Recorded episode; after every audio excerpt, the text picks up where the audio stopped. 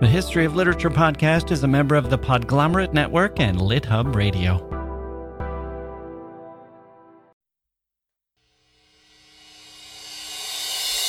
Hello, welcome to the podcast. We are continuing our story of Willa Cather today on the history of literature.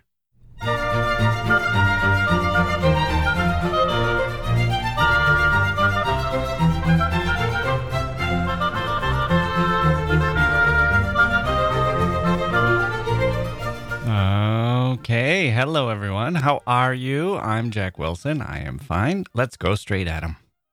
On Monday, we talked to Lauren Marino of the about her new book, Bookish Broads, about the women who wrote themselves into history, and we spent some time on McClure's magazine, the muckraking McClure's, which took on big oil at the start of the 20th century, with heroic journalists like Ida Tarbell and and which led to developments like the Federal Trade Commission here in the United States and the rise of third party trust busting candidate Teddy Roosevelt.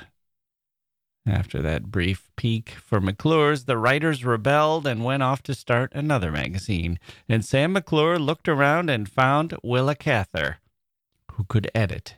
She was a perfectionist, Lauren told us and she eventually devoted her career to fiction with the underrated skill of being a good editor of her own work. We're going to hear some of that work today. We'll hear some passages from My Antonia to give you a taste of what it's like. Where was she in life when she wrote it? Let's see. She was in her mid 40s at that point, but let's back up. She was born in 1873 and moved to Nebraska when she was nine. She graduated from high school in 1890 and started college at the University of Nebraska, where she was already succeeding as a writer. Early on, she signed her name William, but she dropped that for her real name, Willa. And she could write at a professional level. And remember, these were the years, the 1890s, the aughts, the 1910s, when print was king, before audio and visual took over. There were a million outlets that were hungry for news and columns and stories. In her first year at college, she wrote an essay on Thomas Carlyle, and the Nebraska State Journal got a hold of it and published it without her knowledge. The incident had an effect on her, and she started publishing more things in printed publications, being paid a dollar for a column at one point, and she said the feeling of seeing the words on the page produced a kind of hypnotic effect. All you young people out there, if you find yourself doing something and seeing the results and being paid for what you do, and it feels like a kind of hypnotic effect, you might have found your calling. That's a very good sign that you are in the groove and doing exactly what you should be doing. So, Willa Cather left school with a degree in English and moved to Pittsburgh, where she wrote for a women's magazine. And then she became an editor and a critic for one publication while contributing fiction and poetry to another, while also teaching English and Latin and algebra at a couple of local high schools. And then she was discovered by McClure's and offered a job in New York City as an editor. She was 33. She succeeded at McClure's and eventually rose to power, even as McClure's was going through some rocky times, having lost several of its writers who could not handle the wild owner at the helm, the wild captain. and then she started writing fiction in earnest. Sarah Orne Jewett, as we heard last time, Sarah Orne Jewett, who herself is famous for writing stories about Maine, her hometown, her home state, I guess, advised Cather to turn to Nebraska. She said, Mind your own country. Tell us what it's like there and who lives there. Write about home. Cather thought about the immigrants and the hard times and said, Yes, I can do that. I see the seeds of fiction there. That's a stone in my shoe. She didn't like women's writing or most women's writer, women most women writers. She thought they were too sentimental. But she liked George Eliot and the Brontes and Jane Austen, the usual suspects, and she also liked Katherine Mansfield and she liked Sarah Orne Jewett. We have to have an episode about Sarah Orne Jewett too. She's another wonderful writer. But people, come on. Please be patient. I could do 10 writers a week and still not get to your favorite for the next 10 years. It's just how it goes. There are a lot of writers out. Henry James is a great example of a giant on our list whom we haven't covered. So if you're telling me about some favorite of yours and complaining that he or she has been left out and you're wondering why, well, that's why. It's not a snub, it's mathematics.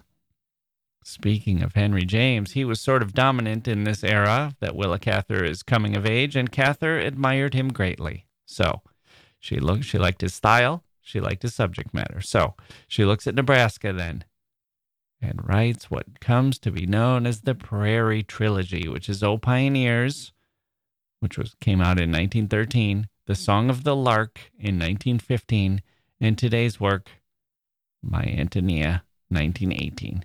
She was 45. At this point, she kept going after that. She won the Pulitzer Prize in 1923 for her World War I novel, One of Ours.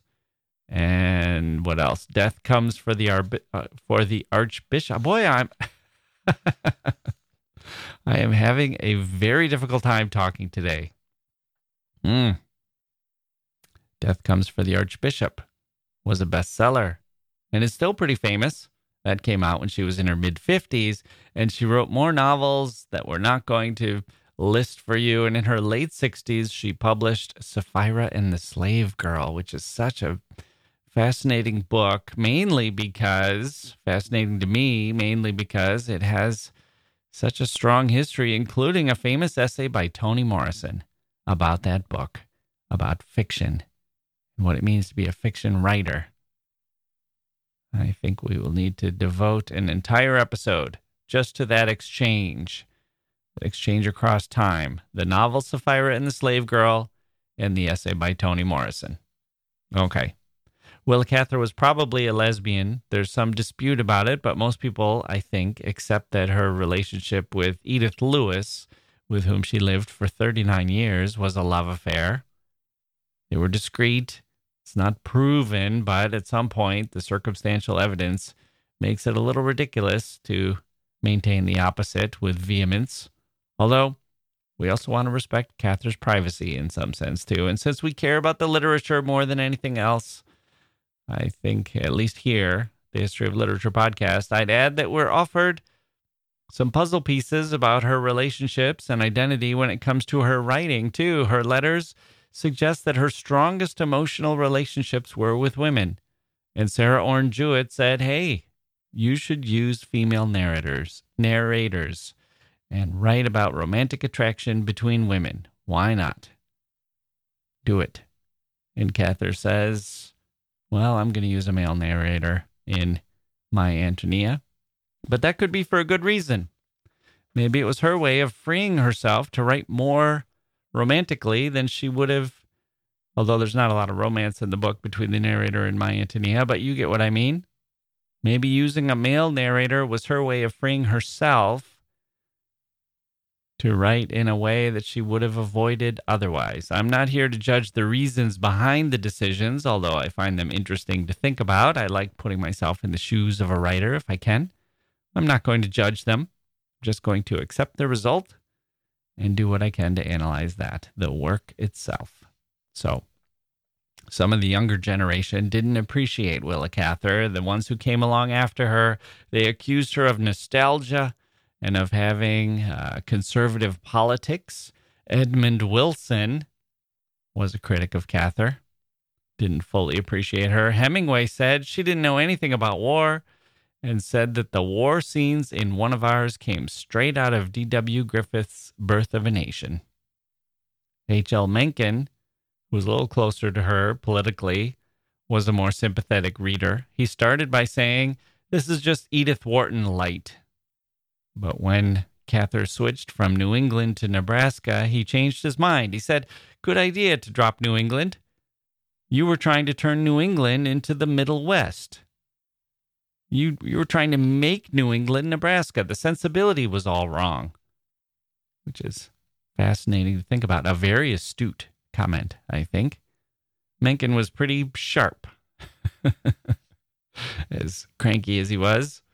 He read My Antonia, Mencken did, and said, Here was a novel planned with the utmost skill and executed in truly admirable fashion. Here, unless I err gravely, was the best piece of fiction ever done by a woman in America. End quote. We don't have to decide that. And anyway, it was a hundred years ago, so of course we don't have to pretend like like that's still true.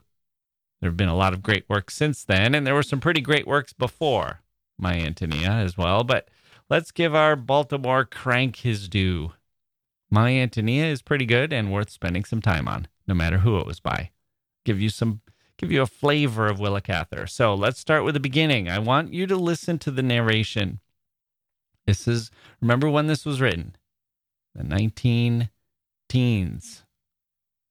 This is not Gertrude Stein and James Joyce, two writers she respected. This is the journalist, Willa Cather, the editor, the the nonfiction expert turning to fiction, the journalist who invents scenes and dialogue and pushes journalism in the journalistic style into the realm of fiction, where emotional effect has more room to rise to greater heights and sink to lower depths. There's art here too, It might be less obvious and less showy, one might say, than an experimentalist like Stein or Joyce, some of these high modernists, but there are prose styles of all kinds, even within the artistic world, just like there are paintings of all kinds that hang in the museum. You go from room to room to room to see the differences. So let's hear this prose style and this introduction, hear what Willa Cather sounds like and what this is all about. This is a story within a story, which is going to take us into the world of another book we might know a little better. So let's do this. We'll take a break. We'll listen to the introduction to My Antonia, and then we'll take another break and talk about the way the story works and how the prose works. I'll let you try to guess what book I'm talking about and what author. What comes to mind when we hear this? And then we will hear what he or she had to say about Willa Cather and the exchange that they had. So, all that is coming up after this.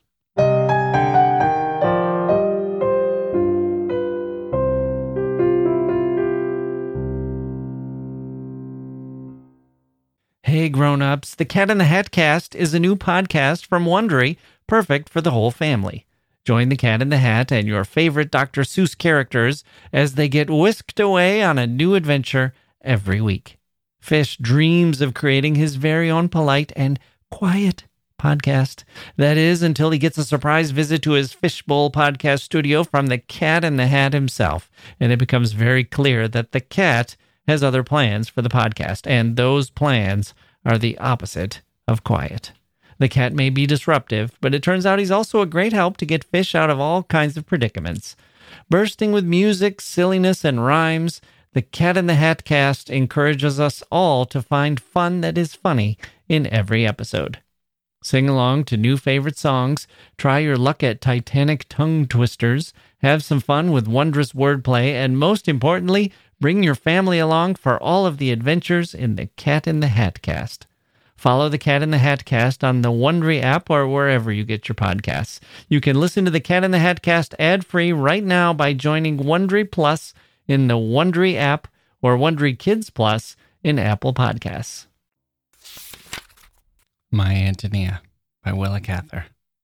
Introduction. Last summer, I happened to be crossing the plains of Iowa in a season of intense heat, and it was my good fortune to have for a traveling companion James Quayle Burden, Jim Burden, as we still call him in the West. He and I are old friends. We grew up together in the same Nebraska town, and we had much to say to each other. While the train flashed through never ending miles of ripe wheat, by country towns and bright flowered pastures and oak groves wilting in the sun, we sat in the observation car, where the woodwork was hot to the touch and red dust lay deep over everything. The dust and heat, the burning wind reminded us of many things. We were talking about what it is like to spend one's childhood in little towns like these, buried in wheat and corn under stimulating extremes of climate. Burning summers when the world lies green and billowy beneath a brilliant sky, when one is fairly stifled in vegetation, in the color and smell of strong weeds and heavy harvests. Blustery winters with little snow, when the whole country is stripped bare and gray as sheet iron.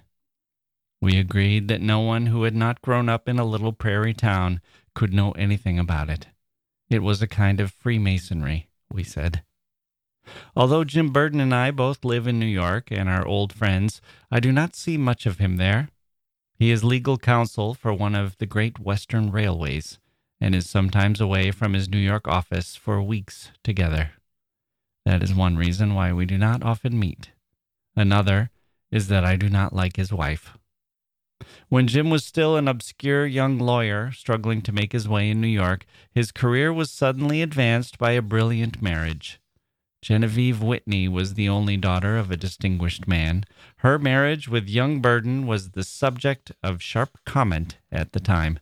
It was said she had been brutally jilted by her cousin, Rutland Whitney, and that she married this unknown man from the West out of bravado. She was a restless, headstrong girl, even then, who liked to astonish her friends. Later, when I knew her, she was always doing something unexpected. She gave one of her townhouses for a suffrage headquarters, produced one of her own plays at the Princess Theater, was arrested for picketing during a garment maker's strike, etc. I am never able to believe that she has much feeling for the causes to which she lends her name and her fleeting interest. She is handsome, energetic, executive, but to me she seems unimpressionable and temperamentally incapable of enthusiasm. Her husband's quiet tastes irritate her, I think, and she finds it worthwhile to play the patroness to a group of young poets and painters of advanced ideas and mediocre ability. She has her own fortune and lives her own life. For some reason, she wishes to remain Mrs. James Burden. As for Jim, no disappointments have been severe enough to chill his naturally romantic and ardent disposition. This disposition, though it often made him seem very funny when he was a boy, has been one of the strongest elements in his success. He loves with a personal passion the great country through which his railway runs and branches. His faith in it and his knowledge of it have played an important part in its development. He is always able to raise capital for new enterprises in Wyoming or Montana and has helped young men out there to do remarkable things in mines and timber and oil. If a young man with an idea can once get Jim Burden's attention, can manage to accompany him when he goes off into the wilds hunting for lost parks or exploring new canyons, then the money which means action is usually forthcoming. Jim is still able to lose himself in those big Western dreams. Though he is over 40 now, he meets new people and new enterprises with the impulsiveness by which his boyhood friends remember him. He never seems to me to grow older. His fresh color and sandy hair and quick changing blue eyes are those of a young man, and his sympathetic, solicitous interest in women is as youthful as it is Western and American. During that burning day, when we were crossing Iowa, our talk kept returning to a central figure, a bohemian girl whom we had known long ago and whom both of us admired. More than any other person we remembered, this girl seemed to mean to us the country, the conditions, the whole adventure of our childhood. To speak her name was to call up pictures of people and places, to set a quiet drama going in one's brain. I had lost sight of her altogether, but Jim had found her again after long years, had renewed a friendship that meant a great deal to him, and out of his busy life had set apart time enough to enjoy that friendship. His mind was full of her that day. He made me see her again, feel her presence, revived all my old affection for her. I can't see, he said impetuously, why you have never written anything about Antonia. I told him I had always felt that other people, he himself, for one, knew her much better than I. I was ready, however, to make an agreement with him. I would set down on paper all that I remembered of Antonia if he would do the same. We might, in this way, get a picture of her. He rumpled his hair with a quick, excited gesture, which with him often announces a new determination, and I could see that my suggestion took hold of him. Maybe I will, maybe I will, he declared. He stared out of the window for a few moments, and when he turned to me again, his eyes had the sudden clearness that comes from something the mind itself sees. Of course, he said, I should have to do it in a direct way and say a great deal about myself. It's through myself that I knew and felt her, and I've had no practice in any other form of presentation. I told him that how he knew her and felt her was exactly what I most wanted to know about Antonia. He had had opportunities that I, as a little girl who watched her come and go, had not. Months afterward, Jim Burden arrived at my apartment one stormy winter afternoon with a bulging legal portfolio sheltered under his fur overcoat. He brought it into the sitting room with him and tapped it with some pride as he stood warming his hands. I finished it last night, the thing about Antonia, he said. Now, what about yours? I had to confess that mine had not gone beyond a few straggling notes. Notes? I didn't make any. He drank his tea all at once and put down the cup. I didn't arrange or rearrange. I simply wrote down what of herself and myself and other people Antonia's name recalls to me. I suppose it hasn't any form. It hasn't any title either. He went into the next room, sat down at my desk, and wrote on the pinkish face of the portfolio the word Antonia. He frowned at this a moment, then prefixed another word, making it my Antonia. That seemed to satisfy him. Read it as soon as you can, he said, rising, but don't let it influence your own story. My own story was never written, but the following narrative is Jim's manuscript substantially as he brought it to me.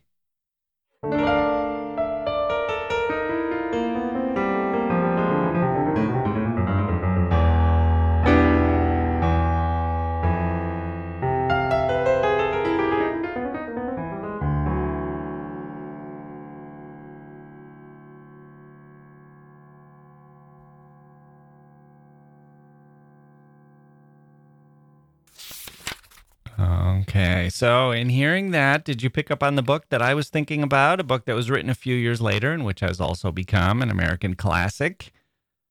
I'll give you another chance. Here's a quick paragraph from book one. This is Jim Burden's voice now, the narrator, Jim Burden.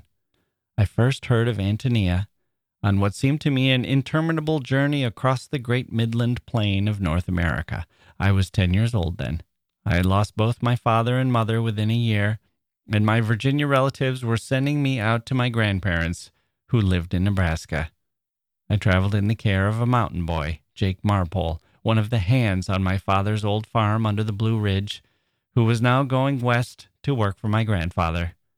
Jake's experience of the world was not much wider than mine. He had never been in a railway train until the morning when we set out together to try our fortunes in a new world. Does that sound like anything? The style, the tone, the approach? Maybe the story within a story confused you and you were thinking of Conrad's Heart of Darkness or maybe something by H.G. Wells. Those stories within a stories where someone shows up with a manuscript or here's how I heard this story, that kind of thing. Here's why this tale is real or here's why this matters. Here's who I am. Here's how I came in possession of this story by this other person, which I'm passing along to you. I'm still a sucker for those, frankly. I know it's often viewed as a gimmick now. It was maybe overdone, but if you call it a technique instead of a gimmick, that gives it a little more credibility. You can see how it works. The question is, what effect will it have on a reader? Maybe if it feels like every single book has one of these and it feels like a crutch, then yes, it just is throat clearing. It gets in the way. Readers can grow impatient. But if it helps set up your themes, gives puts a little angle on your story, gives it a some English, some spin, and above all, if it helps draw the reader in, then by all means, take advantage of that, writers.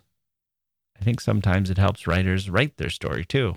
is probably both underrated and overrated, but we're getting off track now. So remember, this is a world with Gertrude Stein and James Joyce in it in 1915. Here's an opener for Gertrude Stein.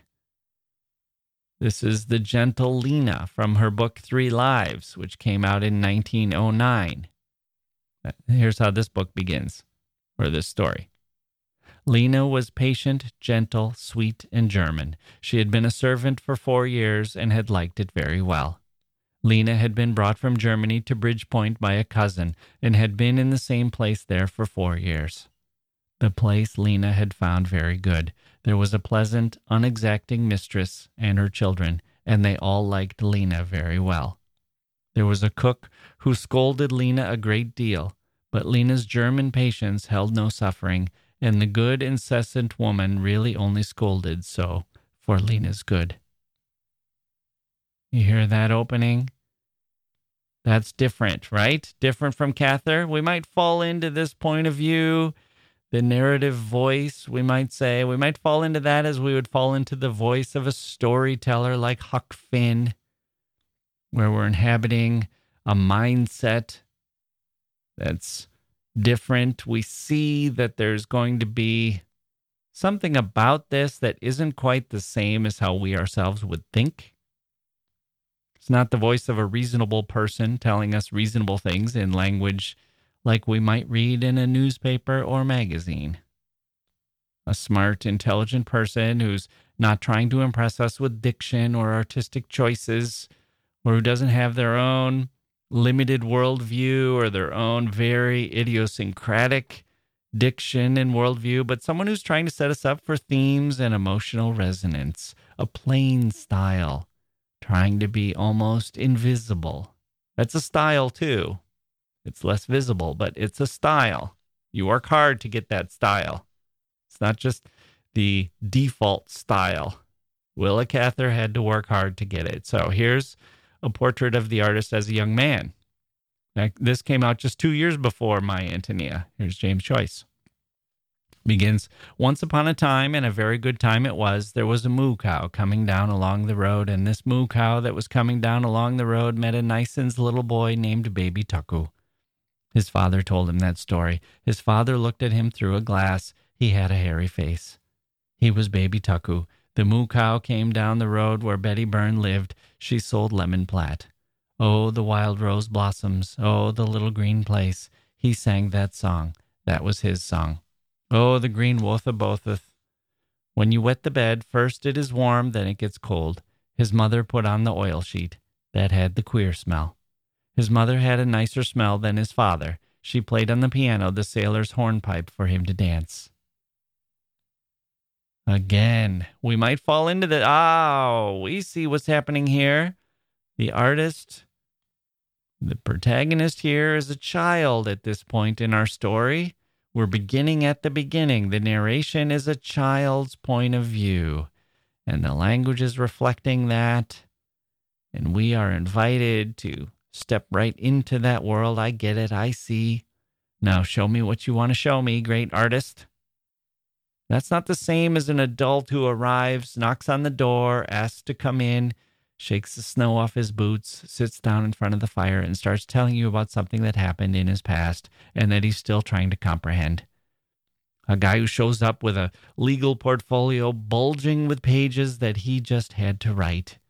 You met him on a train. This is my Antonia, of course. You met him on a train. He talked about my Antonia, his Antonia. Why haven't you written about it? Let's write about her. And then he shows up. Here you go. Here are the pages I had to write. I didn't even think about it. I just wrote them down. Probably no structure. Grown ups telling stories about other grown ups or about their childhood, trying to make sense of who they are now and how they got to be who they are. But not through the prism of the author's art or literature, the artifice here is that there is seemingly little or no artifice. This is news, it's journalism, it's a story from a friend. Until the author hopes we're caught up and swept away. Sneaks up on us this way. We're not on our guard from the beginning saying, Ah, I see. I have to suspend some disbelief. We're saying, Oh, okay. I get it. This is a story. I know that it's fiction because I bought it on the fiction rack at the store. But the narrator is talking to me just like this could be nonfiction. And yet, I'm sure we will get to some point. So, some point where there's some kind of emotional journey, some kind of ride that we're going to take. So, our admirer of Willa Cather, and this book in particular, if you haven't guessed yet, is F. Scott Fitzgerald. Here he is in The Great Gatsby. This is how The Great Gatsby begins, which he started writing five or so years after he read My Antonia. He says, In my younger and more vulnerable years, my father gave me some advice that I've been turning over in my mind ever since. Whenever you feel like criticizing anyone, he told me, just remember that all the people in this world haven't had the advantages that you've had. He didn't say any more, but we've always been unusually communicative in a reserved way, and I understood that he meant a great deal more than that. In consequence, I am inclined to reserve all judgments, a habit that has opened up many curious natures to me and also made me the victim of not a few veteran bores. You hear that? Do you hear do you hear how much closer that is to Willa Cather than it would be to Gertrude Stein or James Joyce this is a person who's going to tell us a story. This is an adult talking to us as another adult in a way that's supposed to be kind of sneaky. Right? Now, Fitzgerald is tacking toward Cather here. He read a lot, he admired a lot, he was immersed in Henry James and James Joyce and Gertrude Stein like his contemporaries, but he's moving toward Cather.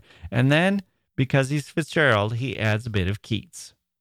He's Cather Plus. Cather Plus the occasional beautiful phrase that's almost there for its own sake. A bit of poetry sprinkled into the prosaic. A bit of magic dust that's special to Fitzgerald. In a small way, I was an original, he said. I think that's what he means when he says that. That's how I take it anyway. A small way, I was an original. I was Cather plus magic. Fitzgerald also said, oh, I haven't topped my Antonia. He said that about the Great Gatsby. He said, I admit that in comparison to My Antonia and A Lost Lady, another book by Cather, I admit that in comparison to those two books, Gatsby is a failure. they were admirers, admirers. Uh, they admired one another, those two. Fitzgerald actually thought that he had plagiarized Cather inadvertently, or he didn't actually, he didn't think that he plagiarized her. He thought there was an incident that she might confuse as plagiarism. It was after he wrote the, Gate, the Great Gatsby, and he realized that there was a similarity in one of the passages, and he wrote Cather a letter to apologize and explain, and he included his own manuscript the pages of it, which was written before her book was published, to try to show her that he had come up with this passage himself. Then he wrote, As one of your greatest admirers, I want to write to explain an instance of apparent plagiarism. And looking at it now, to be honest, although Fitzgerald was being apologetic, kind of generously so, I'm not sure you would say it was plagiarism. It's not word for word or anything. And in fact, Cather said that she had read his book and hadn't even thought of her own. Here's the similarity for you to listen to. This is from Cather's A Lost Lady. Quote, her eyes, when they laughed for a moment into one's own, seemed to promise a wild delight that he has not found in life. I know where it is, they seemed to say. I could show you. And then in The Great Gatsby, we hear this about Daisy Buchanan quote, There was an excitement in her voice that men who had cared for her found difficult to forget, a singing compulsion, a whispered, Listen, a promise that she had done gay, exciting things just a while since, and that there were gay, exciting things hovering in the next hour. End quote. Close. It's got some affinities there. But after Fitzgerald wrote his letter apologizing, he got one in return from Willa Cather, who wrote, My dear Mr. Fitzgerald, I had read and hugely enjoyed your book before I got your letter, and I honestly had not thought of A Lost Lady when I read that passage to which you now call my attention.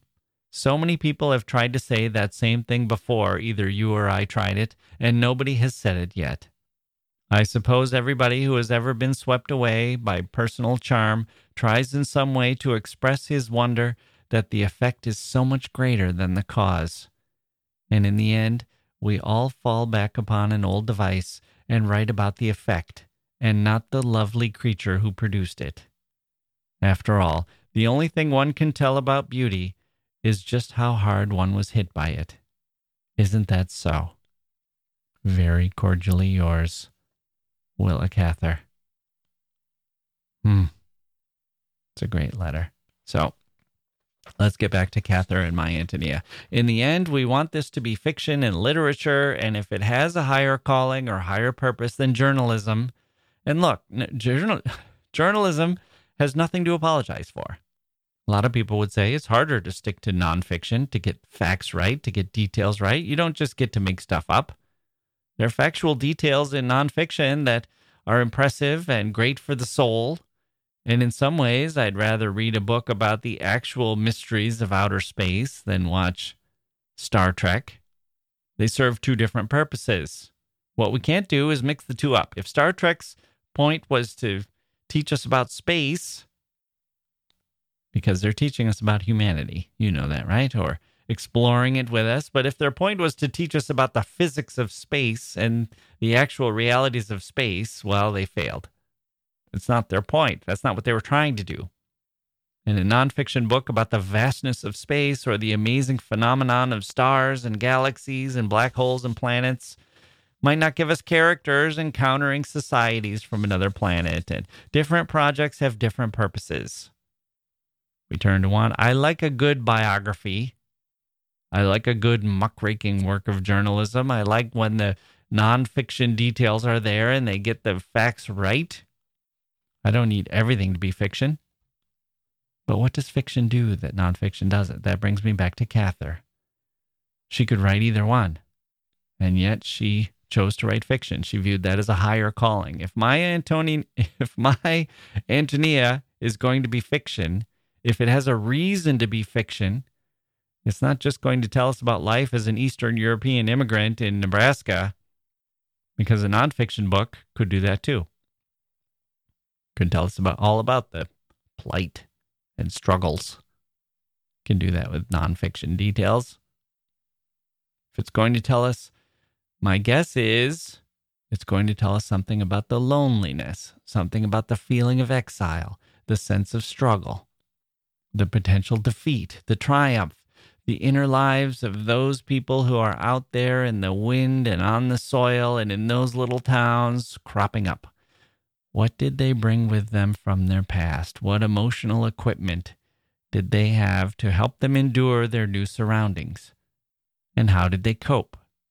How did they find room to connect with others, to love and be loved, to disappoint and redeem?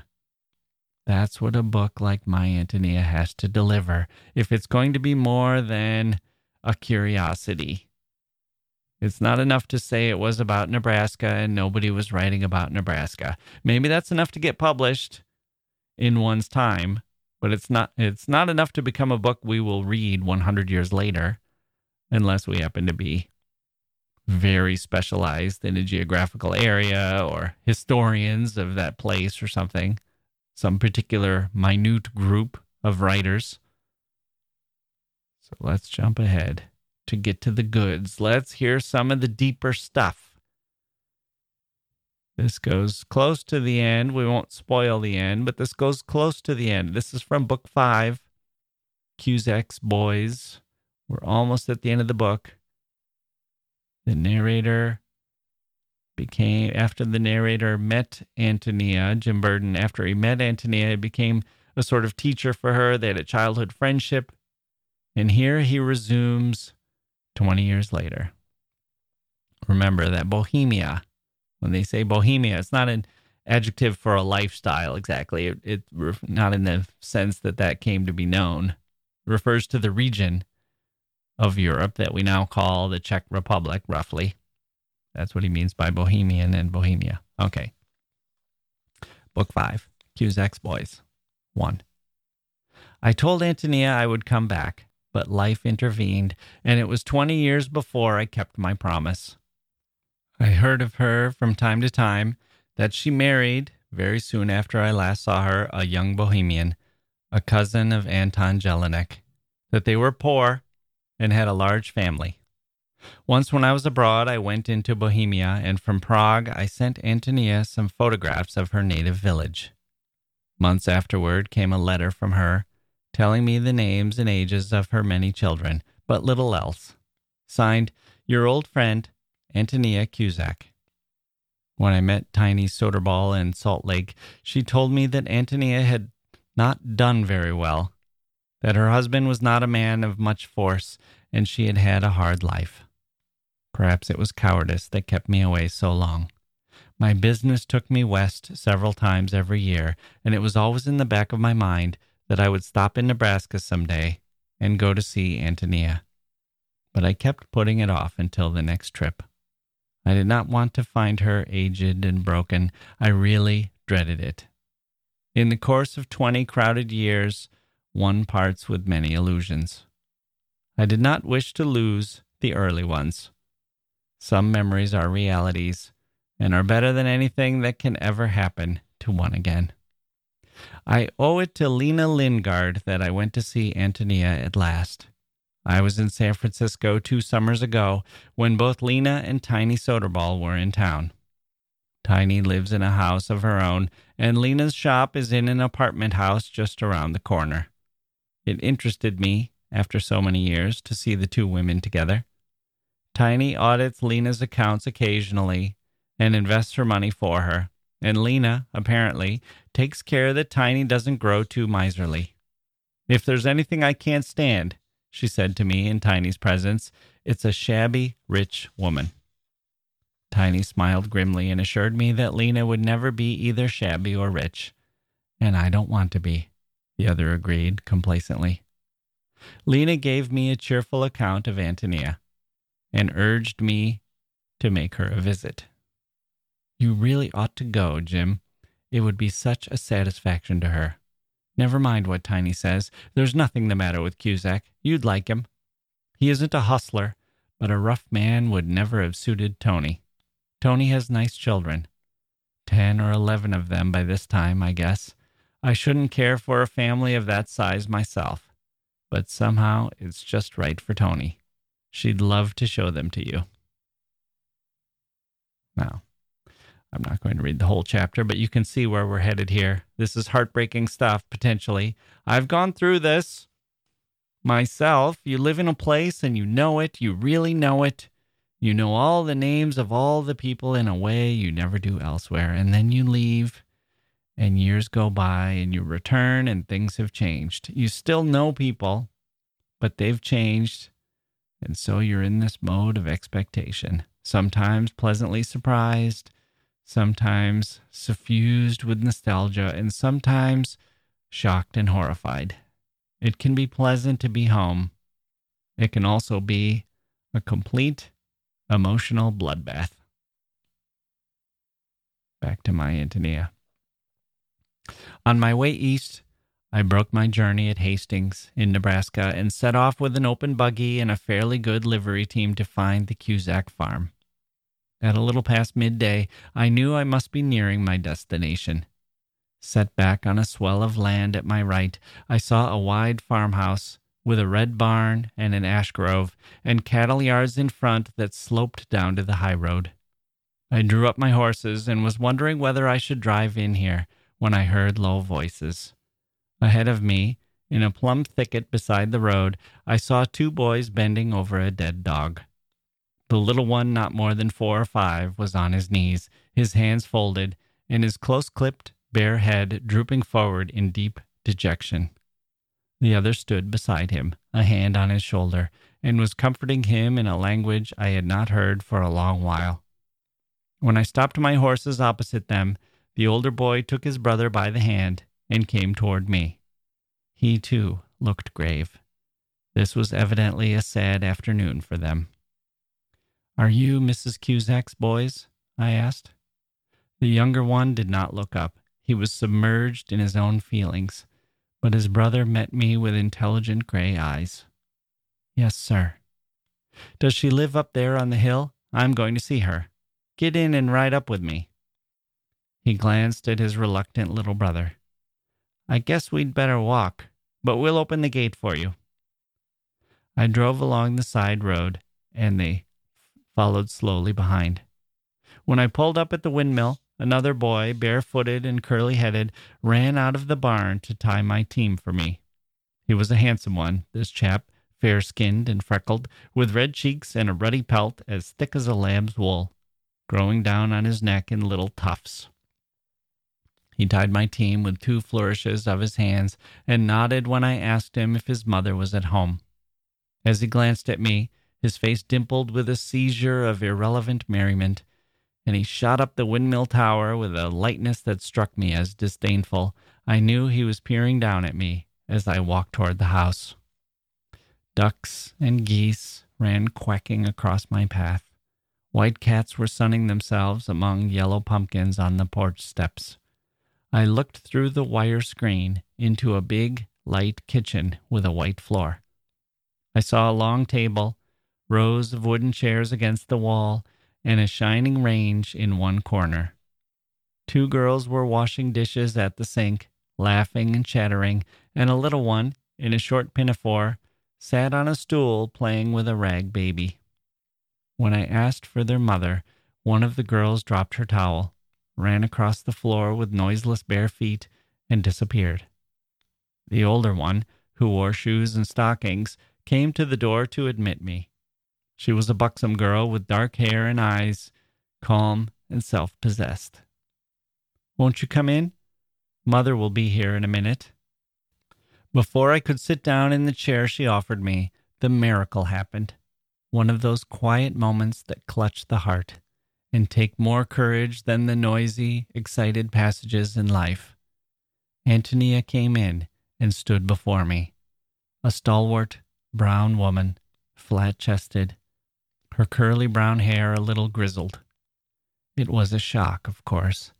It always is to meet people after long years, especially if they have lived as much and as hard as this woman had. We stood looking at each other. The eyes that peered anxiously at me were simply Antonia's eyes. I had seen no others like them since I looked into them last, though I had looked at so many thousands of human faces. As I confronted her, the changes grew less apparent to me, her identity stronger. She was there, in the full vigor of her personality, battered but not diminished, looking at me, speaking to me in the husky, breathy voice I remembered so well. My husband's not at home, sir. Can I do anything? Don't you remember me, Antonia? Have I changed so much? She frowned into the slanting sunlight that made her brown hair look redder than it was. Suddenly her eyes widened, her whole face seemed to grow broader. She caught her breath and put out two hard worked hands. Why, it's Jim! Anna, Yulka, it's Jim Burden! She had no sooner caught my hands than she looked alarmed. What's happened? Is anybody dead? I patted her arm. No, I didn't come to a funeral this time. I got off the train at Hastings and drove down to see you and your family. I won't spoil it any further. This isn't the height of the book. It's ascending the peak, but it's not there yet. I think I won't do that for you. I I think it probably has to be earned anyway as a reader. I could parachute in at the top or fly up there in a helicopter but that's not fair to you or the book. You need to climb along with the book. Hopefully, you can hear it building when I read that passage. What will he find when he visits Antonia, the strong woman who stayed behind, living her hard life? Like all those bohemians in the Middle West. There's a great story about Mayor Cermak of Chicago. Speaking of bohemians, that's the kind of world that these people came from. I didn't prepare that story for you today, but something worth checking out. The way Mayor Cermak sharpened his elbows and got in there with those Irish politicians, muscled his way to the front, endured a lot of prejudice, a lot of. Let me see if I can. I'll get the quote. Here it is. This is the 1931 mayor's race when Cermak is challenging the incumbent, Big Bill Thompson. Is, Chicago is a city on the rise at this point. Hundreds of thousands of people have flooded into it. It's gotten huge. It's the heyday of Al Capone as well. You've probably seen movies about Chicago of this period thriving metropolis and big power politics, big boss politics. Big Bill Thompson is the mayor. He's representing the Irish dominated power structure. And he said about Cermak, I won't take a backseat to that bohunk, Chairmock, Chermak, or whatever his name is. Tony, Tony, where's your push cart at? Can you picture a World's Fair mayor with a name like that? And Cermak said, He doesn't like my name. It's true I didn't come over on the Mayflower, but I came over as soon as I could. The slur apparently backfired. Cermak won. It helped that Thompson was known for his corruption and buffoonery and his inability to clean up organized crime or his being in bed with organized crime, whatever was going on with Thompson It was time for Cermak. And then he met you know how he died, Cermak? He met with President elect Franklin Delano Roosevelt, FDR. He was shaking hands with him when an assassin popped up, Giuseppe Zangara he was attempting to assassinate Roosevelt and he missed and he shot a bunch of other people, including Cermak, shot him in the lung and died. Killed him. And Cermak was reputed to have looked at FDR and said, I'm glad it was me, not you. That's the line attributed to Cermak. This is America in the Depression.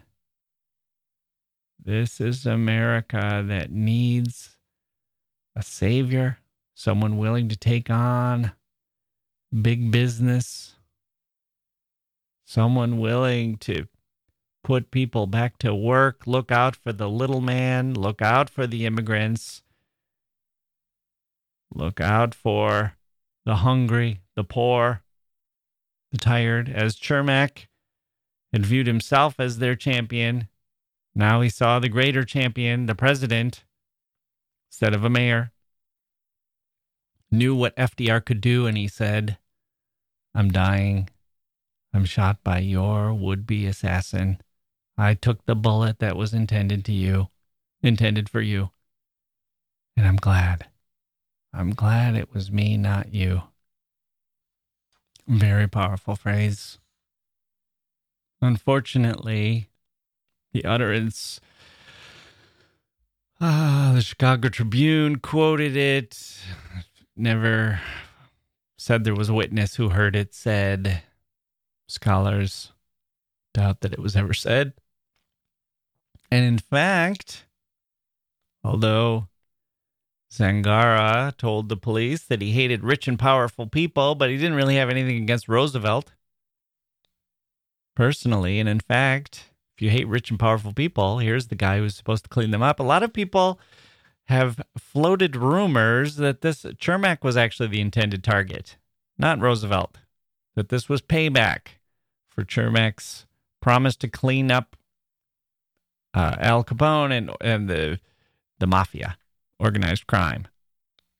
That that's what had caused this. Anyway, we're off the track, aren't we? It's a good story, and I wanted to include it because it tells you something about Czech immigrants in this era.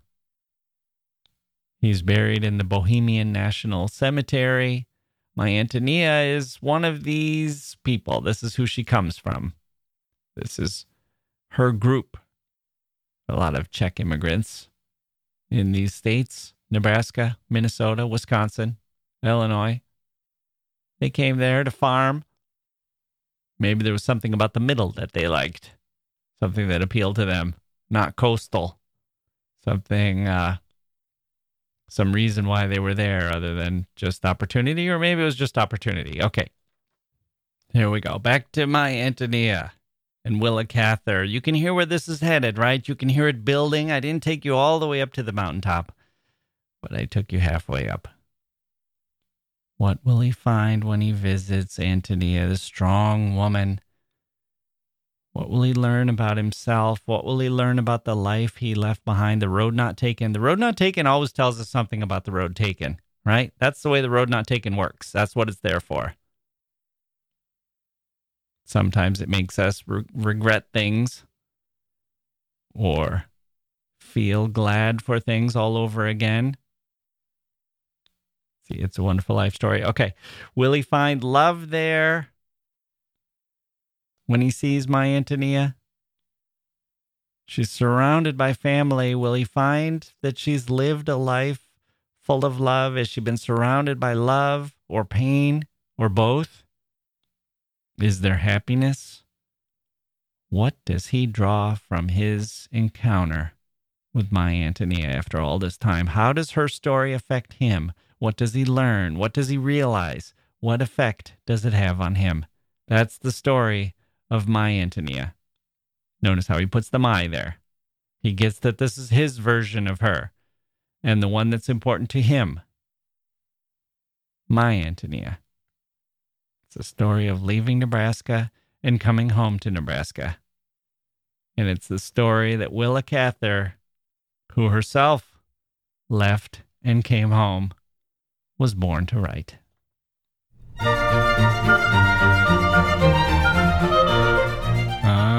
Okay, there we go. That's going to do it for this episode of the History of Literature. My thanks to Willa Cather and my Antonia, Mr. Jim Burden, and to Lauren Marino, author of Bookish Broads, who put these stories in play for us this week.